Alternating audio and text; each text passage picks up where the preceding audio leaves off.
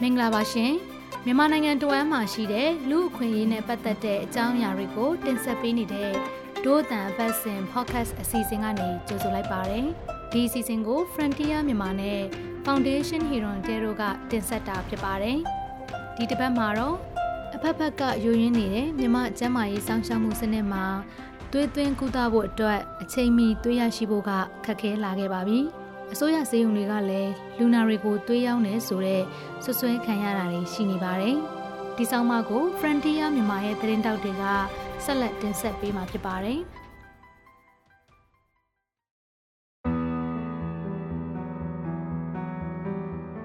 မြမကျမ်းမာရေးစောက်ရှောက်မှုစနစ်ရဲ့ပြဿနာများစွာတဲ့ကလက်ရှိလူနာတွေကြုံတွေ့နေရတာတခုကတော့ လုံခြုံစိတ်ချရတဲ့သွေးသွင်းကုသမှုကိုမြန်မြန်ဆန်ဆန်နဲ့လက်လန်းမီရနိုင်ဖို့ပါ။စစ်တပ်အာဏာမသိမ်းခင်ကတော့လူနာတွေသွေးလို့ရင်ဆေးရုံနဲ့စေတနာသွေးလူရှင်တွေစီကနေအခမဲ့ရနိုင်ပါတယ်။ဒါပေမဲ့အခုတော့သွေးရဖို့ခက်လာတဲ့အပြင်သွေးတဲ့ယူနစ်ကိုငွေ3000လောက်နဲ့ဝယ်နေရပါတယ်။မအေမီလို့နာမည်လွှဲပြောင်းထားသူကတော့ သူ့ရဲ့တအူးကလေးကိုရန်ကုန်ကအစိုးရစီယုံမှာခွဲမွေးခဲ့ပါတယ်။ခလေးခွဲမွေးစဉ်ဆောင်းထားဖို့လိုတဲ့သူမရဲ့သွေးအမျိုးအစားဖြစ်တဲ့ O-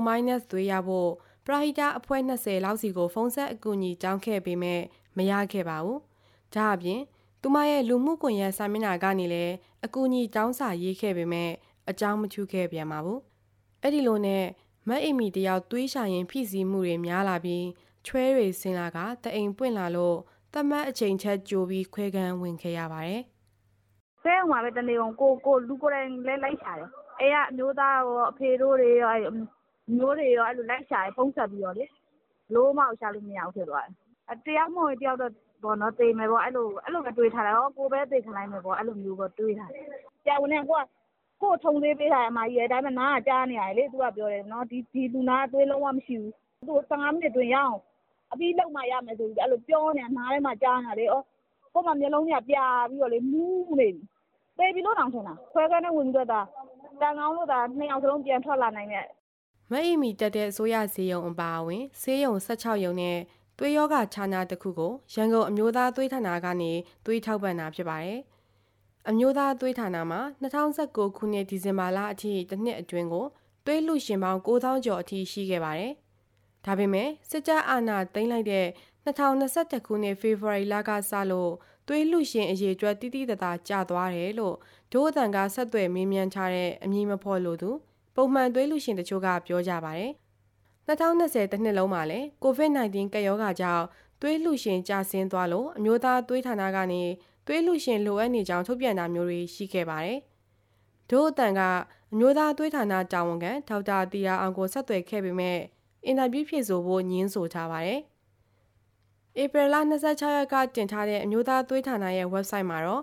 A, AB, B သွေးနဲ့ O သွေးကရက်အနှဲငယ်စားလောက်သာရှိရဲလို့တင်ထားပါတယ်။အမျိုးသားသွေးဌာနရဲ့ website မှာကြီးညာနေကြကုမ္ပဏီတွေလူမှုရေးအသင်းအဖွဲ့တွေရဲ့စုပေါင်းသွေးလူဒန်းပွဲတွေဟာလည်းကိုဗစ်ကာလအစကတည်းကရနာချပြီးအခုထိသွေးလူဒန်းပွဲတစ်ခုမှမရှိသေးပါဘူး။ လူမှုရေးအသင်းအဖွဲ့ကသူတွေဟာလည်းစစ်ကောင်စီရဲ့လိုက်လံဖမ်းဆီးတာတွေကြောင့်ရှောင်တိန်နေရပါတယ်။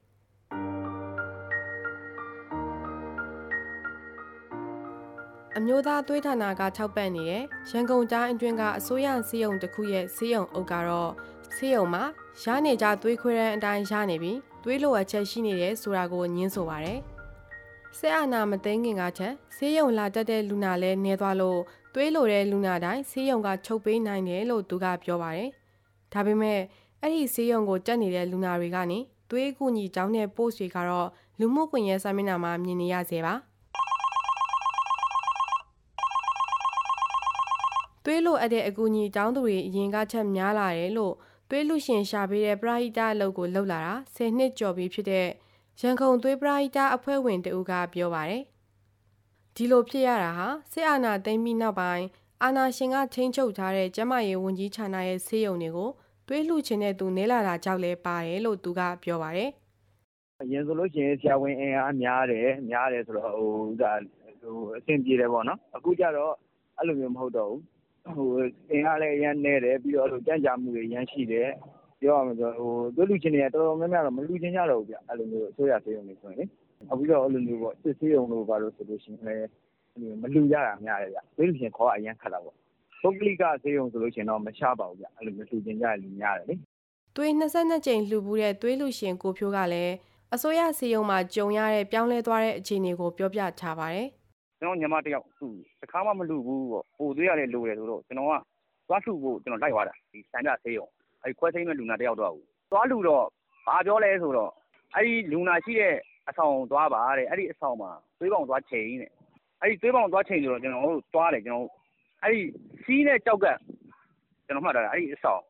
အဲ့ဒီထက်ကိုရောက်သွားတော့အဲ့ဒီကဆရာမဘာပြောလဲဆိုတော့ကျွန်တော်တို့သွေးပေါင်ချိန်နေရင်လည်းကိုယ့်ကိုယ်ချိန်ပါတဲ့ကျွန်တော်တို့ကပါတယ်သွေးသွားလှူတဲ့အလှူရှင်တွေကအရာမရောက်အရာမမဝင်လာလားပေါင်းမဝင်လာလားအဲ့လိုပုံစံမျိုးတွေတော့ခဏခဏအခုနောက်ပိုင်းဖြစ်လာတယ်စီယုံကလူနာရေးစီကိုသွေးခမဲ့ပေးရမယ့်အစား ရောင်းစားတာမျိုးရှိတယ်လို့ကိုဖြိုးကဆွတ်ဆွဲပြောဆိုပါတယ်ဒို့အတန်ကဆက်သွယ်မိတဲ့အမည်မဖော်လိုတဲ့သွေးလူရှင်ရှာဖေးသူပရဟိတသမားတယောက်ကလည်းစီယုံကသွေးရောင်းစားတာရှိနေပြီးတလုံးကို3000ကနေ9000ကျားနဲ့ရောင်းတာလို့ပြောပါတယ်ဒါပေမဲ့ဒို့အတန်ကဆက်သွယ်မင်းမြန်းခွင့်ရတဲ့စီယုံအုပ်ကတော့စီယုံဝန်တန်းတွေကနေသွေးရောင်းတာမျိုးလုံးဝမရှိဘူးလို့ညင်းဆိုပါတယ်ကိုမောင်ငယ်ကတော့ သူ့ညီမနှလုံးခွဲစိတ်ဖို့အတွက် AB သွေးလေးလုံးရဖို့ငွေကုန်လူပန်းနဲ့ရှာခဲ့ရပါတယ်။နှလုံးခွဲစိတ်မှာဖြစ်လို့မခွဲခင်24နာရီဖောက်ထားတဲ့သွေးရဖို့လိုတာပါ။ခွဲမဲ့မနက်မှာသွေးလူရှင်9ယောက်ရလို့အဆင်ပြေခဲ့ပြီထင်ခဲ့ပေမဲ့စစ်ကြည့်တော့2ယောက်သာအဆင်ပြေပါတယ်။ကြံသူတွေက AB သွေးမဟုတ်ပဲဆေးရုံကြီးလာသွေးစစ်ခံခဲ့ကလမ်းစရိတ်အတွက်ငွေကြောင်းပြီးလိမ်နေသူတွေဖြစ်ပါတယ်။တယောက်ကိုလမ်းစရိတ်ဆိုပြီး9000ဝန်းကျင်တောင်းသွားကြတာပါ။ ကိုအဲ့နဲ့ကိုချင်းချင်းလုံနေရတဲ့အခါမျိုးမှာသူတို့ကအဲ့လိုမျိုးတွေလာပြီးတော့လုပ်တော့စိတ်ကောင်းတာဖြစ်ရတာပေါ့နောက်ပိုင်းနေကြတော့ကိုကကြိုပြီးတော့ပဲပြောထားတာလေသူတို့ဘာဖြစ်လို့လဲဆိုတော့ပထမတစ်ခါအဲ့လိုမျိုးဖြစ်သွားတော့လေနောက်သူတို့ဆင်ပြီးတော့နောက်မှာတဲ့ဖွဲ့တွေကြတော့ကိုကကြိုပြီးတော့ပြောထားပါတကယ်လို့ကိုတို့စစ်တဲ့သူရဆင်ပြီးလို့ရှိရင်ဒီလောက်ဒီလောက်တော့ညီလေးပဲပြင်နေတယ်မယ်ကျန်တဲ့ဒီလောက်ကြီးတော့ဖိနေကိုကအဲ့လိုမျိုးပဲကြိုပြီးတော့သူတို့တကားချင်းလုံးပြောထားတော့နောက်ဆုံးမှာညီမဖြစ်သူခွဲစိတ်ဖို့အတွက်လိုနေတဲ့သွေးတွေရခဲ့ပေမဲ့လည်းသူ3သိန်းဝန်းကျင်လောက်ကုန်ကြခဲ့ရပါတယ်။ ငွေကုန်တာထက်သွေးလှူဖို့အကူအညီပေးတဲ့အဖွဲ့တွေနဲ့သွေးလှူရှင်တွေအပေါ်ကိုကိုမောင်ငယ်တယောက်အယုံကြည်မရှိတော့ပါဘူး။သွေးလိုရဲဆိုနီးစပ်ရအတိမိတ်ဆွေတွေစီမှာအရင်အကူအညီတောင်းကြည့်ပြီးမရတော့မှအသင်းအဖွဲ့တွေစီကိုအကူအညီတောင်းဖို့သူကအကြံပေးပါတယ်။မြန်မာမှာနေ့စဉ်သွေးသွင်းကုသမှု900နဲ့ညီမျှတဲ့သွေး100လီတာဝန်းကျင်လိုအပ်နေတယ်လို့အမျိုးသားသွေးလူပန်ကဆိုထားတာရှိပါတယ်။ ဒီလိုအရေးတကြီးလိုအပ်လာတဲ့အရာဖြစ်တာကြောင့်ပြည်သူတွေဟာသူတို့ရဲ့နေ့ထူနေ့မြတ်တွေမှာသွေးလှူပေးခဲ့ကြပါတယ်။အလှူဒန်းနဲ့ပတ်သက်ရင်ရရောလို့ကမ္ဘာအလှူဒန်းအရက်ရောဆုံးနိုင်ငံစရင်မှာလည်းဖွံ့ဖြိုးဆဲနိုင်ငံဖြစ်ပေမဲ့ထိတ်တန့်အဆင့်မှာရပ်တည်နိုင်ခဲ့ပြီးလူဦးရေရဲ့80ရာခိုင်နှုန်းကအလှူဒန်းတွေမှာပါဝင်လှူဒန်းကြပါတယ်။ဒါပေမဲ့စစ်တပ်ကပြည်သူတွေရဲ့ယုံကြည်မှုတွေပြက်ပြားစေခဲ့ပြီးနောက်မှာတော့အစိုးရဈေးရုံတွေအပါအဝင် အာဏာရှင်နဲ့ဆက်ဆက်တဲ့ဘယ်အဖွဲ့အစည်းကိုမှအထောက်အကူမပေးချင်ကြတော့ပါဘူး။ဆရာဝန်များစွာဟာလည်းအာဏာရှင်လက်အောက်မှာအလုံးမလုံးချင်ကြတော့ပဲ CDM လောက်ကြတဲ့အတွက်တနိုင်ငံလုံးရဲ့ကျန်းမာရေးစောင့်ရှောက်မှုအခြေအနေတွေကခက်ခဲတစ်ထက်ခက်ခဲလာခဲ့ပါတယ်။ဒီလိုအခက်ခဲတွေကြားမှာသွေးလိုအပ်တဲ့လူနာကရော့မသွားတဲ့အတွက်လူနာနဲ့အလှရှင်အပေါ်အမျက်ချုပ်တဲ့အဖွဲ့အစည်းအမိခံတွေပွဲစားတွေဖြစ်ပေါ်လာခဲ့ရပါတယ်။ နှလုံးခွဲစိတ်ရမယ့်လူနာရဲ့လူနာရှင်ကိုမောင်ငယ်ကြုံရတယ်လို့အလိန်ခံရတဲ့ကိစ္စတွေကြောင့်လူနာရှင်သွေးလူရှင်နဲ့ပရာဟိတအသင်းတွေကြားမှာယုံကြည်မှုလျော့နေလာကြပါတယ်။ကိုဖြိုးကတော့နှစ်နဲ့ချီပြီးအသင်းတွေနဲ့အတူသွေးလူခဲ့ပေမဲ့အခုတော့သွေးလိုအပ်တဲ့လူနာရှင်ကိုယ်တိုင်ဆက်သွယ်လာမှသွားလူပေးတော့တယ်လို့ပြောပါတယ်။ကျွန်တော်ကတော့ဘာပြောရဒီသွေးနဲ့ပတ်သက်ပြီးတော့မလှုပ်ရှားကြဖို့ပဲကျွန်တော်တော့ပြောချင်တယ်ကိုအသက်အန္တရာယ်နဲ့ရင်းပြီးတော့